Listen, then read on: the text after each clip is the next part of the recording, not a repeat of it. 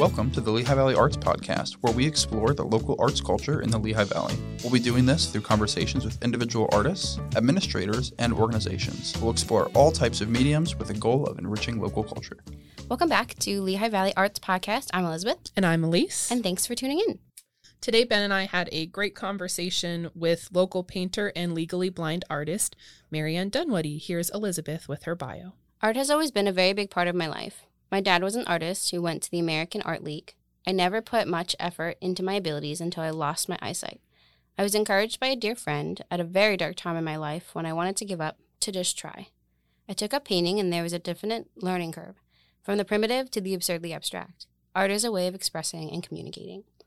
In ancient times, before there was an alphabet or when it was le- illegal for women and plebeians to be taught to read, they had to learn through visual art. The same way with children. They learn through imagery and art before they learn to put words together. Although I get a lot of support from followers and friends, some of the visual is lost on me because I do not see it very clearly.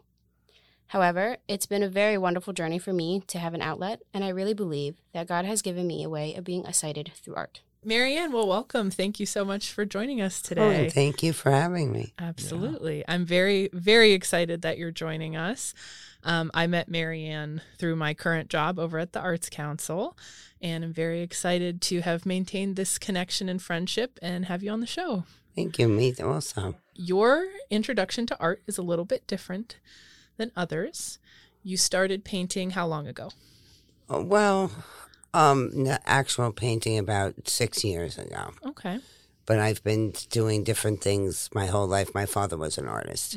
He he went to the American Art League school in nineteen, I guess thirty two. He was seventeen. So, and he did a lot of beadwork and painting and a lot of different things. So I kind of learned a little bit from him.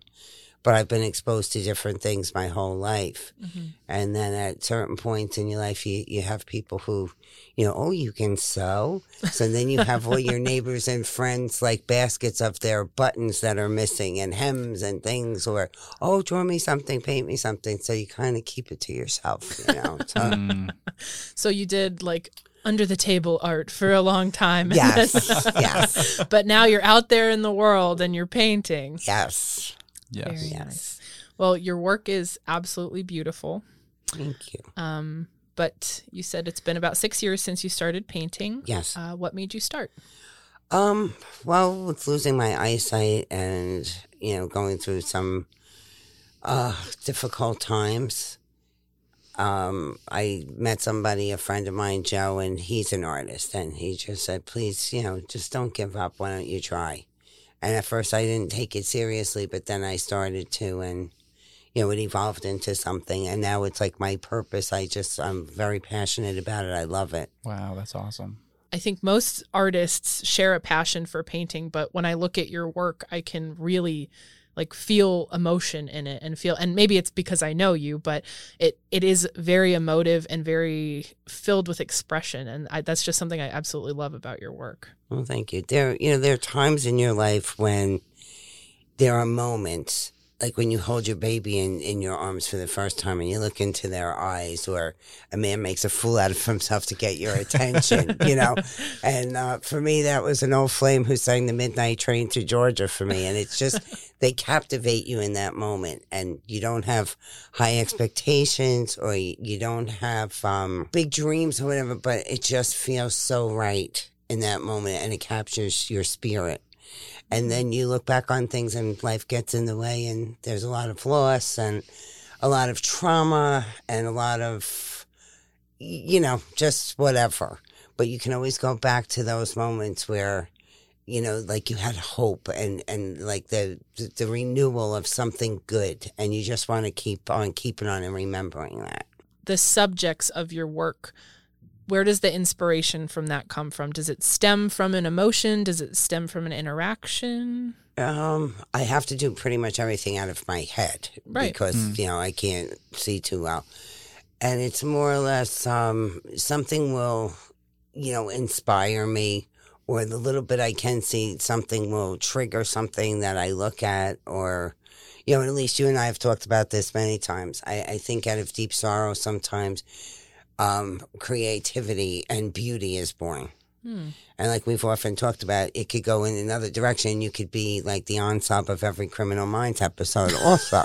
but I, I really do believe that people are trying to communicate or trying to find a way of um, taking all that like raw emotion Mhm. and bringing it out in a way that you know it, it touches someone it brings all that feeling that raw feeling and captivates whoever the viewer is and that's what I, i'm trying to do I think you you very much accomplish that in your work.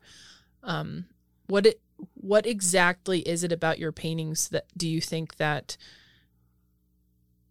is conveying the emotion? Is it the color? Is it the brushstroke? Is it the figures?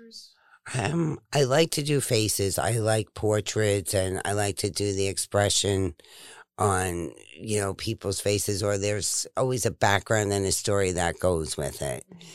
And whatever the person thinks however they connect to it through or identify with maybe something in their own self that they see i, I don't know you know i can't really say it's the color i like color Mhm. but i think it's more like sometimes you're trying to tell a story or you're trying to bring character to uh, in a person's face in their a look in their eye or a tilt of the head or whatever it might be I'd love to talk about your process and the development of your style. We've used Dunwoodyism, which I love, Um, and I'd I, I'd love to hear about that. I'd love to hear about what that means to you. Okay. Um, I have three cans of different sizes that I have brushes in, from big to medium to like very skinny brushes. Because I'm not um, a student of the arts. I didn't go to any art school, but I feel like what I'm trying to do by the way I feel the brushes. Like mm. if it's like an eyebrow that's on a small face, I have a skinny brush for that. If it's something that's wider and I have a, a certain brush, so it just by feel is how I do it. And I just like color. I like to try different, you know, things with color. And that's my ism. so feeling by brush size and using color. Yes. Okay. And explain a little bit um, i know we've talked about this but for everyone else uh, how you how you use color because you said you don't tend to mix a lot of paints Right. And the beauty of acrylics are like you can find any color you want. hmm And I have a magnifier. Mm. So I can, you know, look for that and it, t- you know, tells me what the, what color I'm using, whether it's dark turquoise or Mm-hmm. pearlescence or cadmium yellow. and what does your your studio setup look like you said you have the cans of brushes you have the magnifier what else you got in there So I have a little cart with all my paint on it, and then I have like a lot of lights from the ceiling Mm. on my easel, and I have these poles with clip-on lights on each side, so I get the whole view from all over. Mhm. And of course, a nice rug and plastic on the floor. always a necessity yes, you mentioned that you like to paint figures and people quite Yes. often and i know your work expands well past that um, but when i first met you there was something that you shared that i found so insanely fascinating about painting figures. I think at the time you mentioned that you were painting a picture of jesus like kneeling and you said that the way in your mind that you picture the way a figure is sitting standing whatever is that you mimic that yes, I with your have to. own body like Yes. almost like a yoga pose Yes. so can you explain a little bit about about that process Um, well, like again, it's all about the mind. I have to go Mm-hmm. into my head and read. Thank God, you know, I'm, I'm pushing antiquity. My mind is still real good. Um, I sit outside sometimes, and the when the sun is at a certain place and a certain time of the day, I can sit and move and pose on the building, like my shot of how I'm trying to do this or just by moving my own body and then it connects with something in my brain and I try to do it that way. that's something i've that's stuck in my head since you've said it and i've always just i've always struggled to draw or paint people and i've always thought well if i could just mimic the feeling of the way that my arm bends or something in a drawing Yes. or in a painting but that's I, I never would have thought of that had you not said it. So Well, thank you. it's kind of well, you won't, but it's kind of like um, at one time I was interested in learning sign language. Hmm. But if you practice in the mirror and someone has to sign back, they're facing the opposite. So your left and their right are on the opposite side.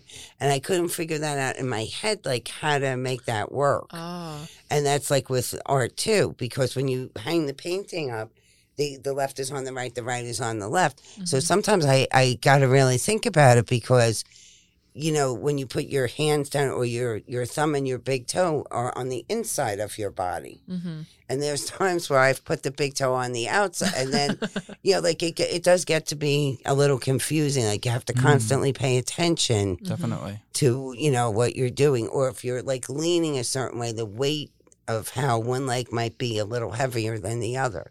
So you get the idea the person's leaning. Mhm. Yeah. You know, it, it, it all comes together somehow. I'm not a very good teacher. I know what I know in my head. It's hard for me to explain sometimes how to. Mm. No, you're doing doing a wonderful job. Yeah, well, thank you. Many of your pieces contain a lot of abstract qualities. And I'd love to talk about where that inspiration comes from. Well, that comes from the. I'm. a- I only have four percent vision in one eye, Hmm. Okay. and it's a detached. They're detached retinas, and it's held in by oil. So everything is kind of gray and jiggly. Mm. So nothing is clear. Mhm. So I'm trying to use my mind and, and a little bit of eyesight I have to portray something or tell something. Yeah. So that's why it looks a little. You know, people say you shouldn't say you're legally a legally blind artist. I said, but I think that explains why some things may be a little off, Mm. and I think that gives character sometimes too. Definitely. Everybody wants perfect cookie cutter type of stuff. So are majority of your paintings from your point of view then? Yes, some are and some aren't. Like I said, I look at different things and I'll say, oh, maybe I could try that, or maybe I, it doesn't always come out the way you know I want Yeah. it to. But yeah. um, I, I I would say so. Yeah. And and your work is fairly story driven or inspiration driven, but you have there are some pieces you have that touch on politics or religion or Yes. is that just from the time you spend consuming the world around you or is that a personal opinion Um, reflection Well, in the past year, being locked down, kind of, and all that was that's all there was. Hmm. There's nothing on TV. There's nothing, you know. And I'm just sitting there staring into space and listening, you know, to a TV or something. And then you just feel like I have to do something. Yeah. You know, I, I have to do something. So it just kind of comes to you. Yeah. You know, and I imagined, um, you know, I've I had a woman who I took lessons from a couple of years ago, and uh, it might might have been very difficult and intimidating on a teacher's point of view because they're trying to do their best to like, how do I teach a blind person how to paint, you know, or to do this? But she was very good with folding paper, and she would have me. Um, folded in a certain way. When you opened it up, it was like the outline of a face. And she would have me trace it with my fingers and then finger paint it with paint until you get to a point where it's just, you just pick that brush up and you know what to do. And, you know, I have to thank Randall Forte for that. You know, he introduced me to the art establishment. And, um, you know, sometimes it's not what you do, it's how you do it. And they're very passionate about what they do Mhm. and they just love what they do. And Ellen is wonderful. She's, uh, I don't know, she just is like a one woman show how she holds that whole place together. You she know, is amazing. She, is her integrity and everything. It, it is amazing.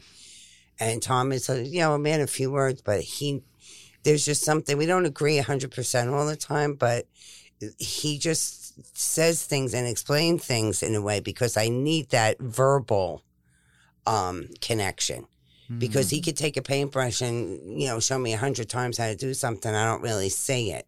yeah. You know, I can watch the movement of his hand, but he just has a way of explaining, and then all of a sudden it just kind of all clicks together. Mm. So he's you know he's amazing with that also. So I'm very blessed and grateful that. You know, it's been a long journey, but there's been good people in my life, people that make sure I have what I need as far as supplies and canvases go. So, Marianne, of the six or so years that you've been painting, how long have you been working with Tom over at the art establishment? Um, since 2018. okay, so quite a few years. Yeah. How many how many paintings do you think you've you've done in the in that time? Oh my if you had to guesstimate. Huh. I don't know because I've done over 30 like during the lockdown and Wow. all this. I, I don't, I, I can't even count. you know, quite a few. Yeah. And I know you mentioned Tom has been an instructor and someone to kind of He's been bounce a ideas off of. Great mentor, and you know, like I feel I he gets embarrassed, but I feel like, you know, I'm like working with one of the old masters. You know, it's like kind of really cool. You know, Yeah. He is a great teacher. I've taken, I think, one of his oil painting class. He's a Yeah. fabulous teacher. he is, and he's very smart, but he's a man of few words. So it's like when Tom Flynn talks, everybody listens, kind of thing. You know. Yeah, definitely. That's But it's a welcoming place. They're just so, you know, I Mhm. feel so at home there. They have a wonderful family, and you Yeah. know, it, it's just great. Yeah. Um, what's what is the value to you as an artist of having a space like that and someone to work with that really does work very hands on with you? And Oh, it it means everything. And, you know, and he has a gentle way about him. I've had other teachers that really kind of didn't understand, and then you get like nervous, and you, you know, like I'm limited, Mhm, so I need that bit of understanding. mhm. You know, and it's frustrating. I'm sure it's very frustrating because you're trying to think like, wow, like you know, how much can she see? Like, can she see this? Can she see? Like, how do I do all this? It's it's hard on both ends, you Mhm. know. Mm. But he doesn't raise his voice. He's very calm, and sometimes I wish he would, but you know, but that's not him, you know. Only kidding, Tom. I would I would have to agree. I do. That is a great learning space and a great just great place Yes. to make art. You know. It is. It is. A couple of years ago, I was listening to because I can't really see the TV too good unless I get up and stand right in front of it. Mm-hmm. And um, I they were doing something with Ward, and I don't want to say his last name because I'm afraid I'm not going to pronounce it correctly. So, and I just heard something in his voice that was so passionate and intriguing. So I had to stand there and watch, and, and I've been fascinated. Something just captivated me about what he does. I thought that was the coolest thing because I'm always trying to learn. Hmm. That's one thing I'm always yeah, I can't read much anymore. I have to I've gone to audio books, which I kind of it's kind of okay. you know, but I spend a lot of time reading and you know, looking at different things. So um, I'm always trying to learn, keep my mind active. And like I said before, I've been blessed with a very good mind and very good hearing. Mhm. So, you know, that's how I see and view the world and navigate through the world. Mm-hmm. Mm. I know you've been generous enough to share much of your book collection with me, so I've appreciated Oh, that. Oh, you're welcome. Um, do you have any any favorite books? I don't know. It depends on what I'm interested in at the moment. You know, Mhm. I'm just thirsty for for learning. Hmm. So it doesn't really matter. I have so Hmm. many favorites. You mentioned before that you love building storytelling and a background story into your paintings. Yes. How has reading influenced that? Um, it's given me a certain ability with vocabulary Mm. and um like a play on words kind of to you know like some of my paintings uh, like for instance i did one uh recently and it's made in america m-a-i-d-e-n because it's five women or six women you know Hmm. lady liberty you know one is freedom one is justice one is religion one is the american indian you know with the basket of corn Yeah. so the play on words, or I have another one of the Holy Mother in a American flag, and it's pray P R E Y for the Hmm. patroness instead. Like it taught me a lot about um, vocabulary yeah. and a play on words and that kind of thing. Oh, that's very cool. Yeah, I love it. That's my favorite. Yeah, definitely. Yeah, I think. Um, well, you mentioned that you enjoy titling your artwork, and Yes. that's a that's a big part of I think how people perceive perceive work Yeah. too is how the artist decides to well, title sometimes it. you don't quite get it till you hear the name, and then it kind of fall like, oh wow, you know. kind of Definitely. I think one of one of my favorite titles of a painting you did was the the five senses one Oh, because it's of five of five women, and I think that without the title, I'm not sure I would have necessarily gathered that. But do you think that?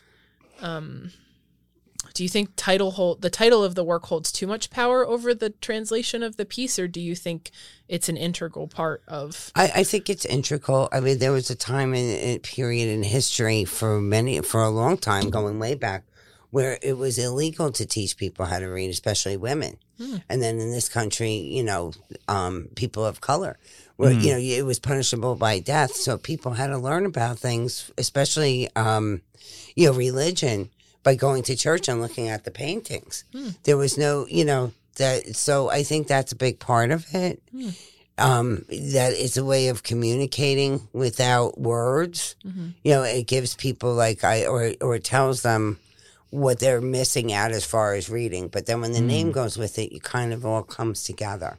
Well, along with name, we we've talked a lot about audio description in the past and how Mhm. that can be used to to further describe a piece and help others understand. Yes. Um, Mhm. And I know, talking just a few minutes ago, you mentioned how much it helps you to hear these descriptions of the pieces and the colors and Yes. and w- how that all plays into it. So let's let's talk about audio description for a little bit. Okay. Well, for me, I need to know if some if I'm looking at someone else's work.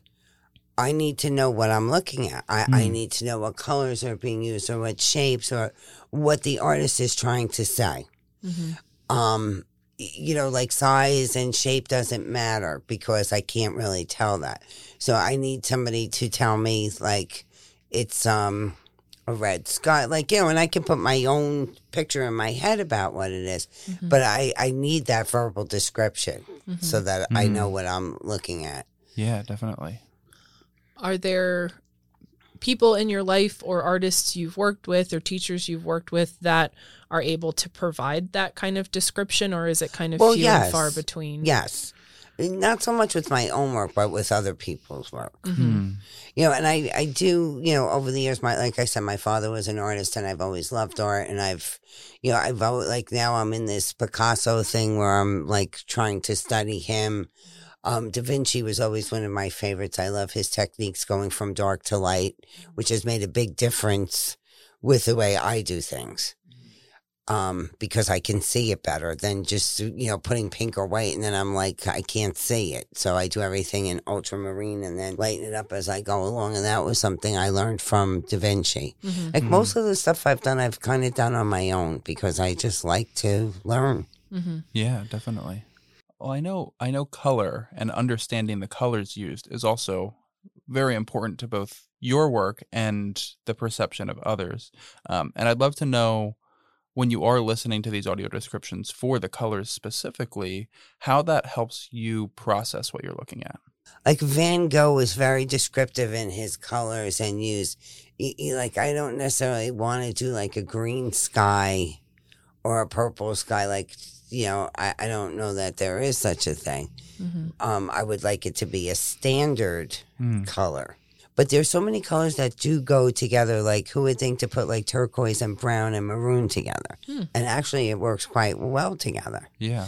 You know, like, um, and I think as time has gone on, people are more um, savvy about trying different things Hmm. and using colors in different ways. Oh, absolutely. I think in terms of even artistic style, like traditionalist work, traditionalist art, traditional periods of history where art's being made, it's a blue sky, it's people sitting in the green grass, Yes. pink flowers, and of course it's changed and grown to neon colors and ultramarines Yes. and and I think that in a description, I would assume it's important to understand the colors because that sets the tone. So if I say, Marianne, I'm looking at a painting that Ben did, and the sky is blue and the grass is green, that's extremely vague, right? Right. If I say, Marianne, I'm looking at a painting that Ben did, the sky is electric blue and the grass is neon green, and there's aliens walking around, Mm-hmm. Yeah, versus the sky is exactly.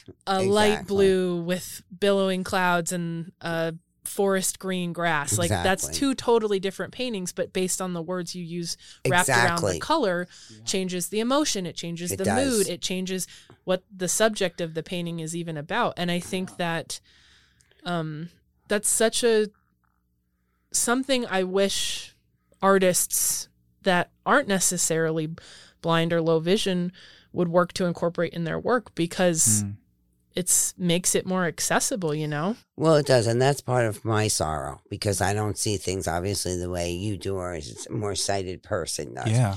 and you know people do get i've made two people cry and they get very emotional and like we talked about before to me everything looks like a psychedelic simpsons kind of thing you know and i'm happy that people love it and enjoy it Yeah. but um i wish i could see it the way you do Well, and I think it goes the other way too. I wish that I could see what you saw when you're painting. Is there um, an artist or a piece of artwork um, that maybe someone did a description for that really sticks in your brain, like something that was done really well? No, just some things I from memory, you know, of paintings that I've seen, you know, my whole life. My father was very good with his books and different things, you know. So people that use good expanded vocabulary Yes. in there. Yes, yes, That's Mm. good to know. Good to know. yes. And I've learned a lot about gratitude and humility uh, along this journey also. Yeah. Not everybody has to like everything, not everybody has to love it because I don't like or love everything, but I have great admiration and respect for the the artist Mhm. and their time and what they their emotion that they put into it. Whether I like it or understand it, I, I've have a whole new way of you know um, appreciating things. So, do you have a favorite artist? I would say Da Vinci. Da Vinci. Yeah. What about his work appeals to you? It's not so much his work, it's the man himself. He was just brilliant and was ahead of his time with all his little inventions and and that kind of thing. He was just very intriguing. And that he went that step further, you know, when they dug up the skeletons and the bodies and the autopsies just to figure out how the body worked. Be- Because before him, everything was so stiff and rigid. If you look at work before him, mm-hmm. it's so primitive and Yeah. you know, and he really wanted to see how the human body worked. And I just find it fascinating. Like, Yeah. That's interesting that you say that because that connects back to what we were talking about with how you do your figure works, right? How it's very motion oriented and connected to your personal figure and how you kind of shape that to shape the painting or the figure the subject that you're working on. That's very cool. Thank you. well, like I told you guys before, you know, I'm pushing antiquity now, and someday my stuff will end up on the Antiques Roadshow. and it's how do I want to be remembered? You know, Be remembered for Dunwoodyism. exactly. well, I think I think that's a really cool point to bring up too about how inspiration in art doesn't necessarily need to be an inspiration from the style, right? It can be an Oh. inspiration of process. And so Right. h- in in your case, you're you're doing much more abstract and representational images and he was going for much more photorealism, right? Hmm. But you're using the same inspiration of process there to get to two very very different points. Exactly. And also, if I could see well, I probably would never finish anything because I'd be trying to make it so perfect.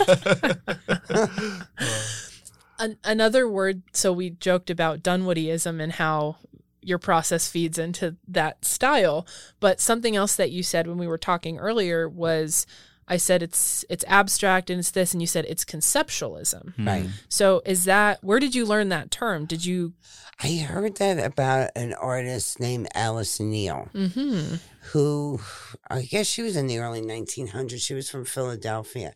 And a lot of her stuff was, um, she didn't feel the need to correct things if she made like someone's eye a little smaller or their finger a little longer. And people like that interesting quality because not everything is perfect. Mm.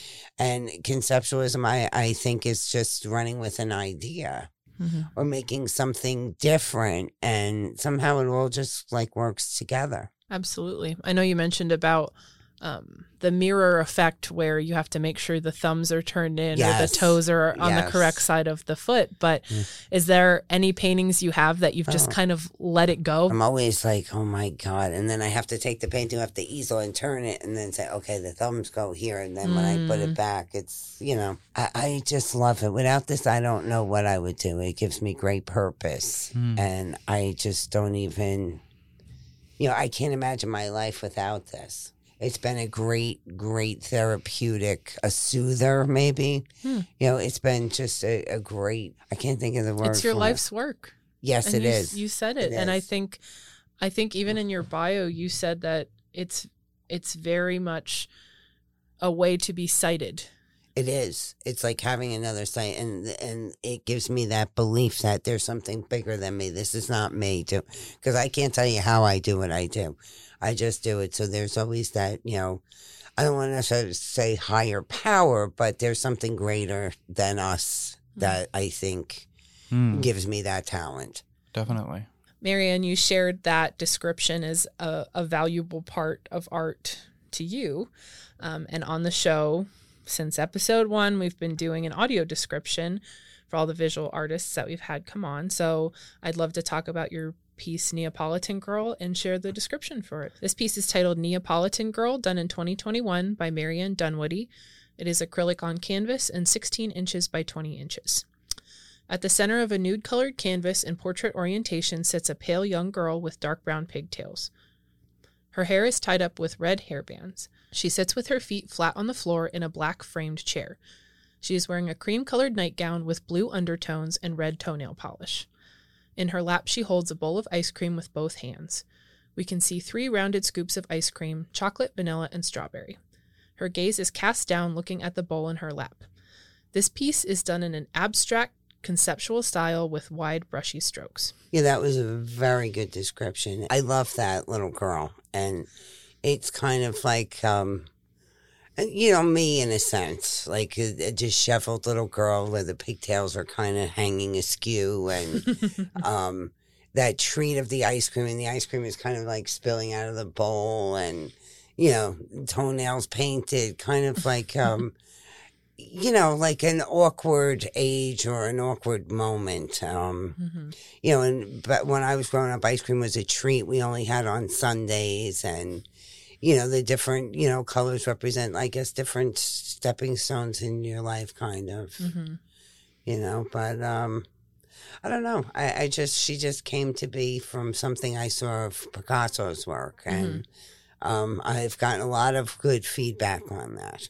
So that makes me very happy. Yes, I I love this piece, and I think that um, there is an air of solemnness to it. But when you look at it and you see the ice cream, you associate like a happy emotion with Yes. eating ice cream. I Yes. guess.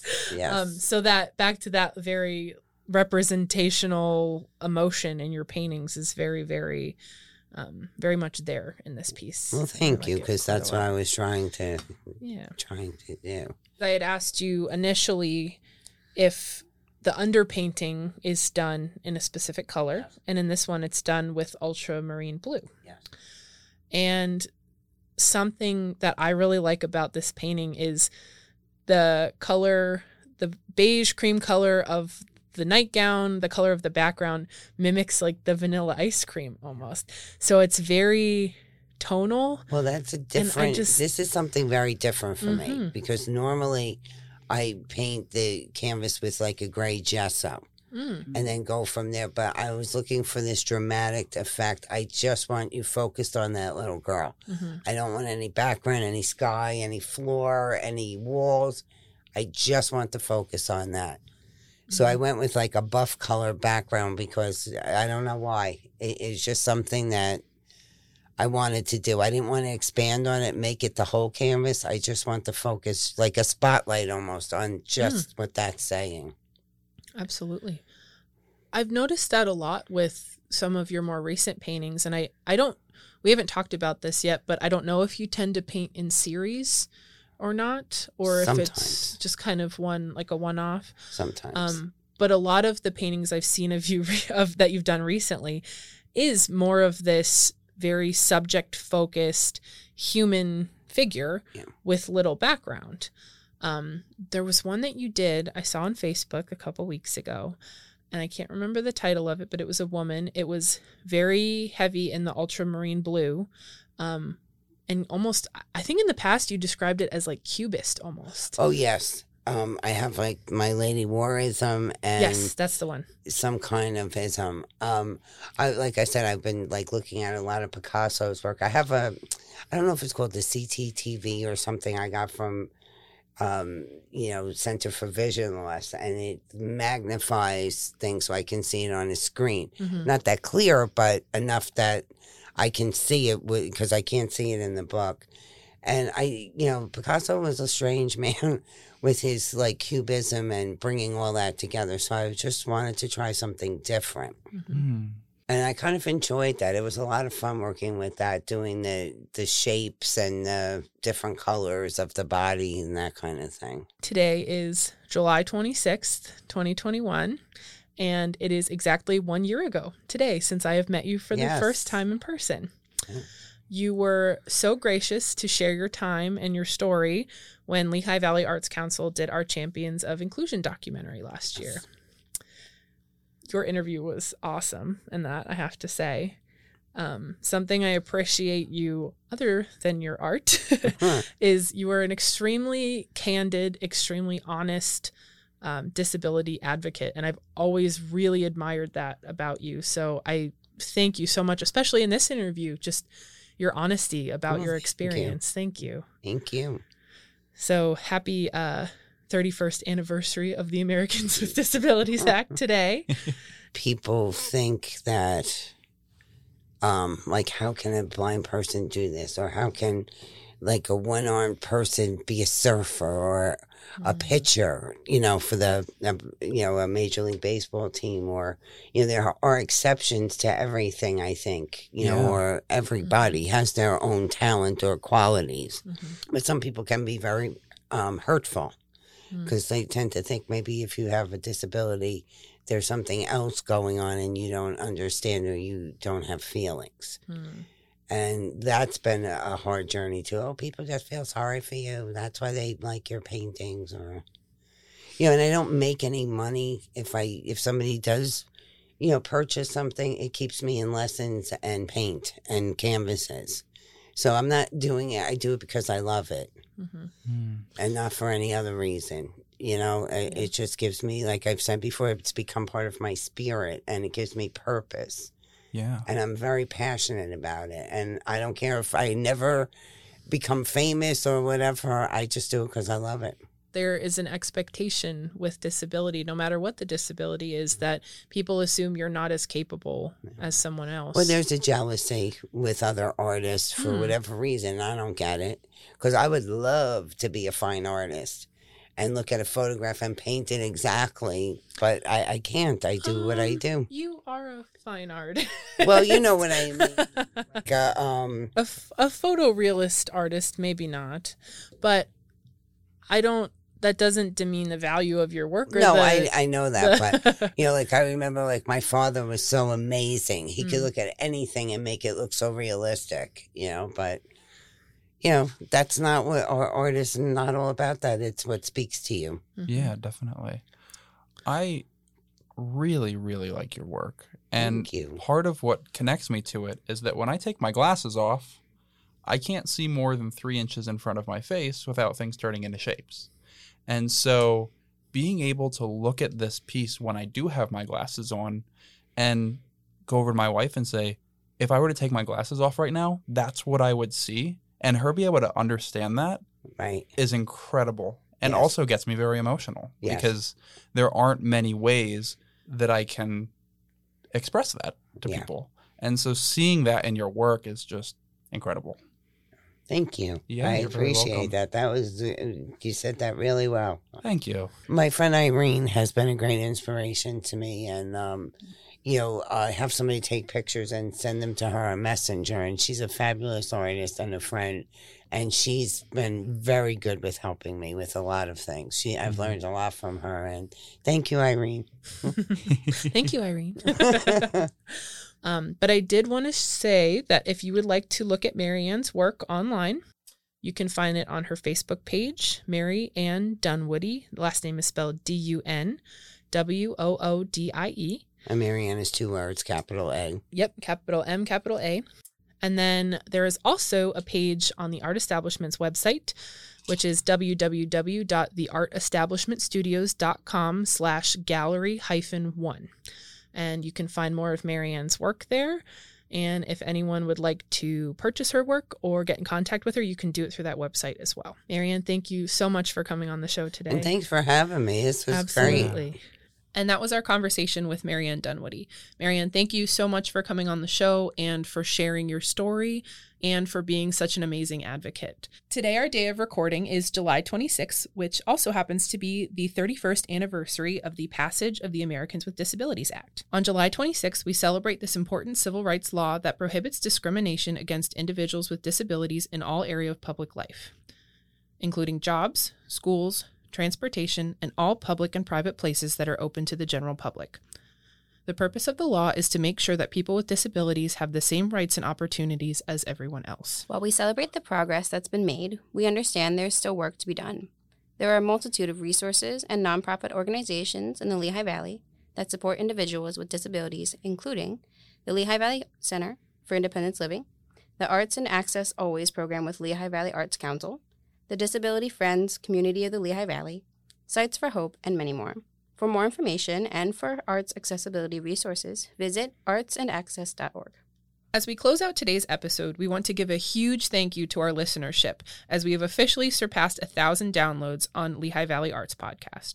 We also wanted to share that this is our finale episode of season one, and we are so excited to announce that we will be back with the first episode of season two at the end of September. Stay up to date with everything Lehigh Valley Arts Podcast by following us on Instagram at Lehigh Valley Arts Podcast. Thanks so much.